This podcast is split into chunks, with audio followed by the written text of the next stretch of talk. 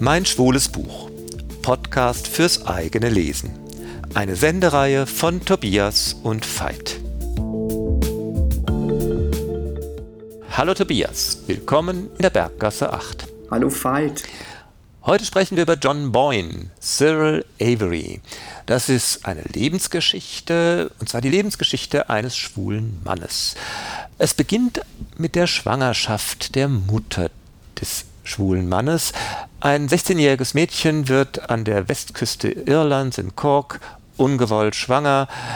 Das Mädchen ist unverheiratet und wird alsbald pathetisch von Familie und Pfarrer verstoßen und geht nach Dublin. Dort bekommt sie ihr Kind gibt es in ein Nonnenkloster und die Nonnen verticken das Kind unter der Hand. Es gibt keine Papiere, die die ganze Sache letztlich irgendwann mal nachvollziehbar machen. Sie geben es an ein kinderloses Ehepaar. Das sind die Adoptiveltern von Cyril Avery. Ja, und Cyril Avery ist 1945 geboren und wächst eben jetzt als Adoptivsohn auf in Dublin. Dublin in den 40er, 50er Jahren ähm, geprägt von, ja, nicht nur von der katholischen Kirche, sondern von Katholizismus. Und das führt zu einer gewissen Doppelmoral, die auch Cyril Avery sehr hart kennenlernt, denn sie nötigen ihn zu einem heimlichen Leben. Warum? Cyril Avery ist schwul. Und in einem solchen katholizistischen Land wie Irland in der damaligen Zeit heißt das, dass du nicht einfach dein schwules Leben leben kannst, wie vielleicht heute mancherorts, sondern das bedeutet flüchtiger Sex, das bedeutet Toiletten, Klappen, öffentliche Orte, in denen man heimlich irgendwelche intimen Dinge tut. Aber wichtig ist, nach außen eine wohlanständige, seriöse Fassade, die in diesem Umfeld einfach nicht auffällt. Das muss Cyril leben und kennenlernen. Aber er ist auch innerlich sehr, sehr verliebt, nämlich in seinen besten Freund Julian. Diese Liebe ist leider nicht äh, zum Erfolg äh, zu bringen, denn Julian ist nicht schwul und trotzdem hechelt Cyril dem Julian hinterher, letztendlich seit seiner frühesten Jugend. Und um ihm nahe zu sein, ist er tatsächlich sogar dann bereit, die Schwester von Julian zu heiraten. Genau, doch unmittelbar nach dem Jawort von der Kirche weg ins Hotel, wo der Empfang zur Hochzeit stattfinden soll, führt äh, Cyril auf den Balkon, denn er erkennt, in was für eine ausweglose Situation er sich manövriert hat und er will sich in den Abgrund stürzen. Doch er wird zum Glück abgelenkt, er entschließt sich nicht zu sprengen und er geht nach Amsterdam. Und das könnte ein größerer Bruch gar nicht sein, Amsterdam bedeutet nicht nur Liberalität, es bedeutet auch Schwule jenseits von Sex kennenzulernen. Und dort lernt er eben auch seinen Freund fürs Leben kennen, äh, mit dem er dann nach New York geht. Ja, und da kann man sich vorstellen, das ist wahrscheinlich ein Gegensatz zwischen dem katholizistischen Irland und New York, den man sich größer wahrscheinlich kaum vorstellen kann. Und es dauert viele Jahre, in denen Cyril sein Leben mit diesem Freund lebt und dann kehrt er irgendwann nach Dublin zurück. Und während er noch in seiner Kindheit und Jugend das ja sehr konservative, vielleicht fast reaktionäre Dublin kennengelernt hat, das ihn ja genötigt hat, ein, ja, ich sag mal, fast unmenschliches, schwules Leben zu führen, jetzt hat er auf einmal ein verändertes, ja, ein modernes EU-Land vor sich. Ja, und das Ganze ist wirklich unglaublich fesselnd und passagenweise richtig witzig geschrieben. Diese schwule Lebensgeschichte äh, vereinnahmt einem beim Lesen und zwar aus ganz verschiedener äh, Hinsicht.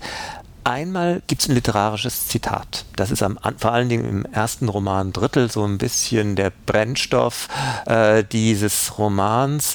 Die Stiefmutter von Cyril ist ein literarisches Zitat, nämlich es ist Auntie Mame aus dem schwulen Kultroman Darling, ich bin deiner Tante Mame oder nur Tante Mame, in welcher Auflage das äh, auch immer erschienen ist, dieses Buch, das seit den 50er Jahren ein schwules Kultbuch war.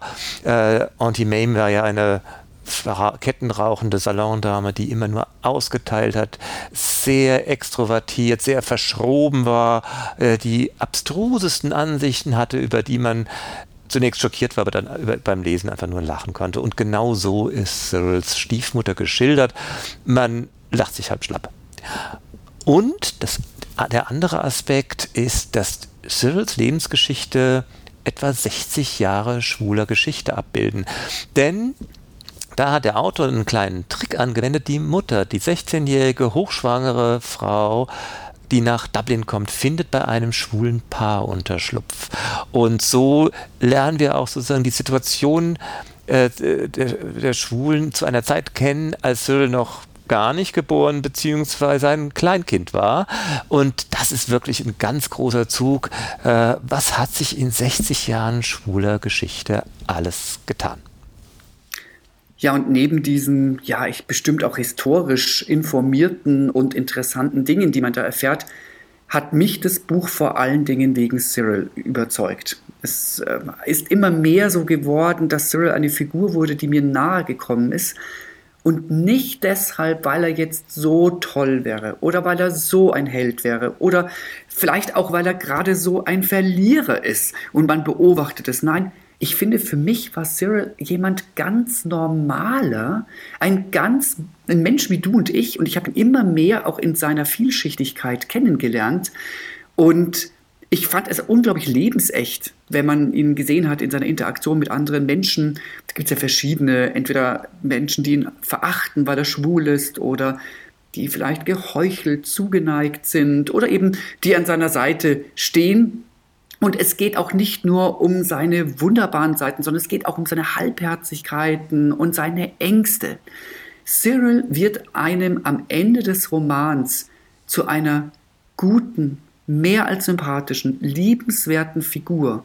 Und wenn Cyril dann am Ende auch ein Stück auf sein Leben zurückschaut, fühle ich mich so mitgenommen, weil unser Leben eben auch nicht das Leben der strahlenden Helden und meistens auch nicht das der totalen Verlierer ist, sondern halt irgendwie dazwischen drin.